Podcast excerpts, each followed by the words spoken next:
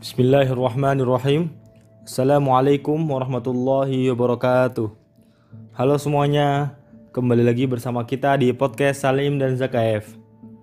Insya Allah pada episode kali ini kita akan melanjutkan pembahasan mengenai Perang Hunain. Jadi, pada malam Rabu, tepatnya tanggal 10 Syawal tahun 8 Hijriah, pasukan Islam akhirnya tiba di Hunain, di lembah Hunain.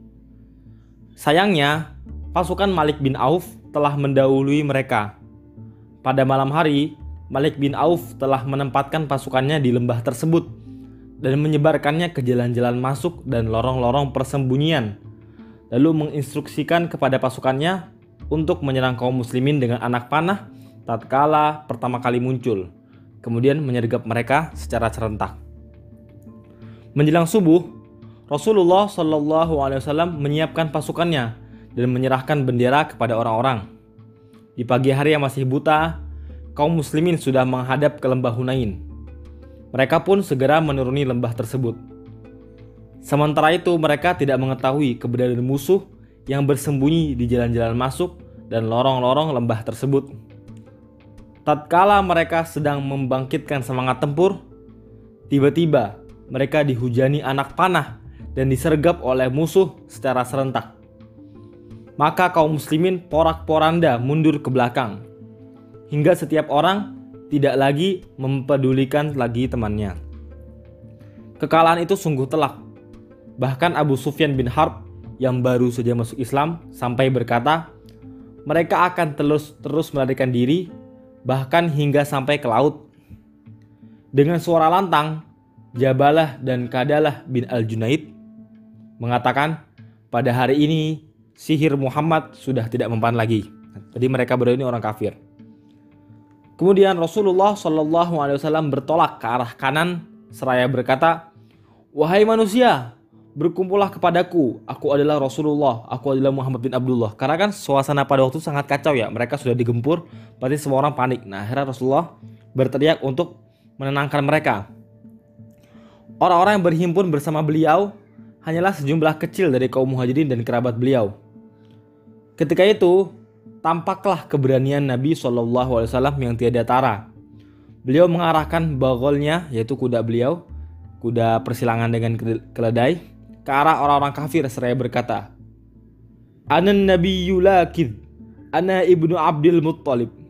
Aku adalah Nabi, ini bukan dusta. Dan aku adalah anak keturunan Abdul Muttalib. Namun Abu Sufyan memegang tali kekal bagol beliau dan Abbas bin Abdul Muttalib memegangi pelananya agar beliau tidak berjalan lebih kencang. Setelah itu, beliau turun dan berdoa kepada Allah Subhanahu wa taala, Allahumma anzil nasroka. Ya Allah, turunkanlah pertolonganmu. Rasulullah Shallallahu Alaihi Wasallam memerintahkan pamannya yaitu Abbas bin Abdul Muttalib yang memiliki suara lantang untuk menyeru kepada para sahabat Al-Abbas bercerita, aku pun berteriak sekeras-kerasnya. Di mana Ashabus Samra? Yaitu para sahabat yang pernah melakukan bayat Ridwan. Demi Allah, ketika mendengar suaraku, perasaan mereka seperti perasaan seekor sapi yang menghampiri anaknya.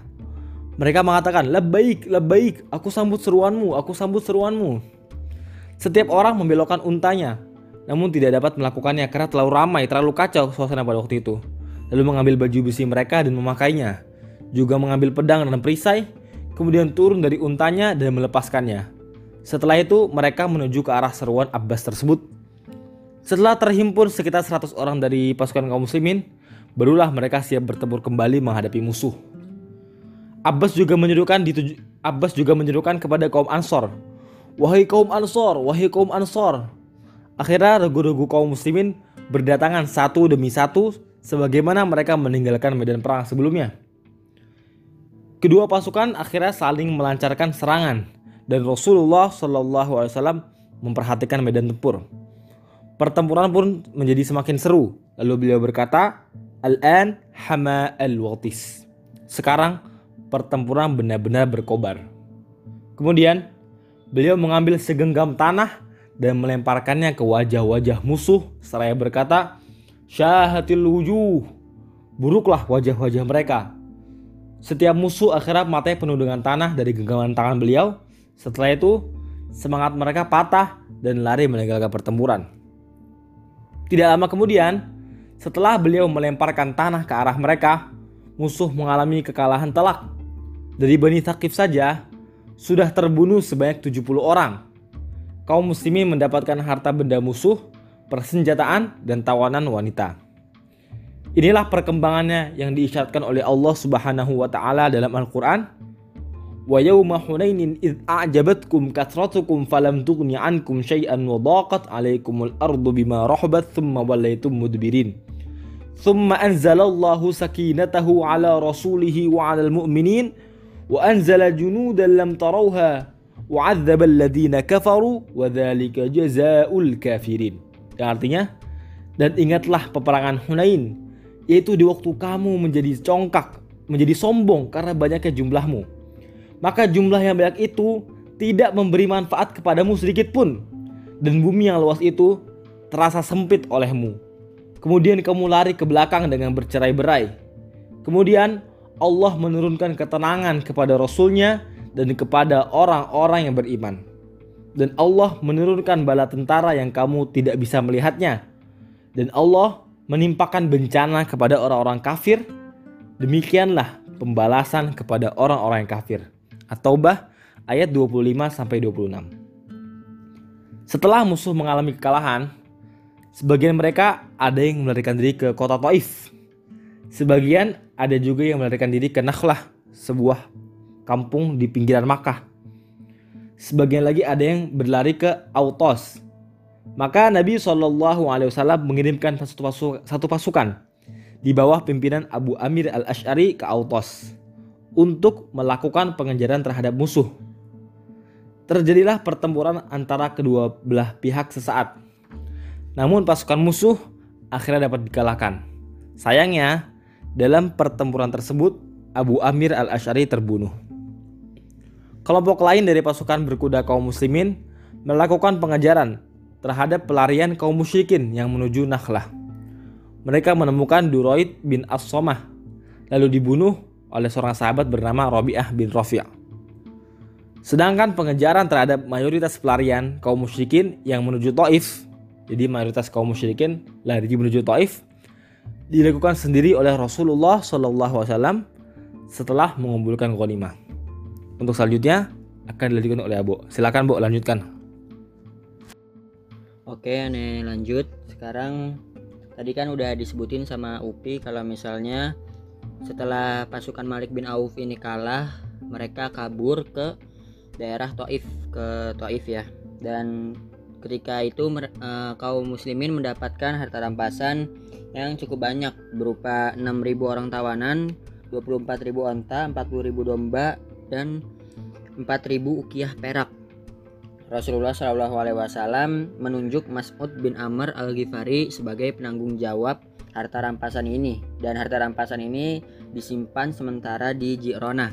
Uh, harta rampasan ini tidak dibagi kecuali sepulang dari perang Taif. Dan di antara para tawanan tersebut ada saudari sesusuan Nabi yaitu Asyaimah binti Al Harith As-Sa'diyah ketika Rasulullah Shallallahu Alaihi Wasallam tahu bahwasannya itu adalah saudari sesusuan beliau, maka beliau memuliakan Asyaimah binti Al Harith As Sa'diyah. Dan perang pun berlanjut. Kaum muslimin masih mengejar orang-orang dari pasukan Malik bin Auf ini yang lari ke Taif. Uh, kloter pertama ada Khalid bin Walid. Ini Khalid bin Walid ini yang duluan pergi bersama seribu prajurit. Lalu baru Rasulullah Shallallahu Alaihi Wasallam menyusul ke sana melewati Nakhlah Al Yamaniyah, Kornul Manazil hingga tiba di Liyah. Dan di sana ada bentengnya Malik bin Auf dan Rasulullah Shallallahu Alaihi Wasallam memerintahkan untuk menghancurkan benteng tersebut. Lalu Rasulullah Shallallahu Alaihi Wasallam kembali melanjutkan perjalanan hingga tiba di Taif. Pengepungan ini berlangsung cukup lama dan terjadi perbedaan pendapat di beberapa ahli sejarah tentang lama pengepungan benteng di Taif ini. Dari riwayat Muslim bin, uh, dari Anas, tempo pengepungan ini selama 40 hari.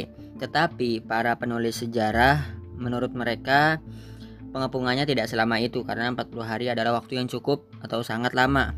Ada yang mengatakan 20 hari, ada yang mengatakan 18 hari, ada yang mengatakan 15 hari, bahkan ada yang mengatakan sekitar 10 hari lebih. Selama pengepungan itu terjadi serangan anak panah dan lontar-lontaran peluru batu. Jadi saling serang-serang panah dan batu. Pada ketika fase awal pengepungan, orang-orang muslim mendapatkan serangan anak panah yang cukup deras dari orang-orang Taif ini dan juga cukup banyak pasukan muslimin yang cedera dan ada 12 orang yang mendapatkan syahid. Dan hal ini memaksa kaum muslimin untuk mencari markas baru. Mereka pindah ke tempat yang lebih tinggi dan sekarang ini didirikan Masjid Taif. Lokasinya di situ dan kaum muslimin pun bermarkas di sana. Rasulullah Wasallam memasang manjanik di situ dan melontarkan batu-batu dari Manjani ke arah benteng musuh hingga akhirnya beberapa bagian dari benteng musuh itu rontok batu-batunya dan kaum muslimin berhasil memasuki. Tetapi orang-orang di dalam benteng menghalang orang-orang muslim yang masuk ke benteng dengan menyiramkan besi yang sudah dipanasi ke arah kaum muslimin. Dan juga dengan serangan anak panah yang diarahkan ke celah-celah tersebut. Rasulullah Shallallahu Alaihi Wasallam juga menerapkan strategi yaitu memotong atau menebang pohon-pohon anggur di sekitar benteng dengan tujuan untuk memutus pasokan makanan bagi orang-orang yang di dalam benteng agar orang-orang di dalam benteng kelaparan sehingga cepat menyerah atau mereka dengan mudah ditaklukkan. Ketika itu ada dari pihak mereka yang turun dari benteng dan memohon kepada Rasulullah Shallallahu Alaihi Wasallam atas nama Allah dan hubungan kekerabatan agar penebangan itu dihentikan dan akhirnya Rasulullah Shallallahu Alaihi Wasallam mengabulkan permohonan mereka dan Rasulullah Shallallahu Alaihi Wasallam memerintahkan siapa yang mau turun dari benteng dan datang ke sini, maksudnya ke markas kaum muslimin, maka dia bebas. Akhirnya ada 20 orang turun dari benteng dan mendatangi pasukan muslimin. Setelah pengepungan berjalan sekian lama dan benteng tidak mudah ditaklukkan begitu saja, sementara musuh masih bisa dapat bertahan dengan baik di dalam benteng, akhirnya Rasulullah Shallallahu Alaihi Wasallam bersama para sahabat salah satunya adalah Naufal bin Muawiyah Ad-Dili bermusyawarah. Dan Naufal bin Muawiyah Ad-Dili ini berkata mereka adalah rubah di dalam lubang. Jika engkau tetap mengepung mereka maka mereka pun akan bertahan. Tetapi jika engkau tinggalkan mereka maka mereka tidak akan berbahaya. Dan Rasulullah SAW akhirnya pun memutuskan untuk pulang atau menghentikan pengepungan tetapi dari sebagian kaum muslimin ada yang protes atau keberatan dengan rencana atau strategi Rasulullah SAW ini. Mereka berkata, masa kita pergi begitu saja dan tidak menaklukkannya? Lalu ketika mendengar keberatan mereka atau protes mereka, maka Rasulullah SAW bersabda, kalau begitu serbulah mereka. Dan akhirnya kaum muslimin pun menyerbu mereka. Tetapi akibat dari serbuan itu adalah banyaknya orang yang terluka karena memang benteng musuh yang masih cukup kuat atau terlalu kuat untuk ditaklukkan begitu saja dengan serbuan terbuka. Dan akhirnya Rasulullah SAW bersabda, Insya Allah besok kita akan pergi dan kaum muslimin pun menerima dengan lapang dada.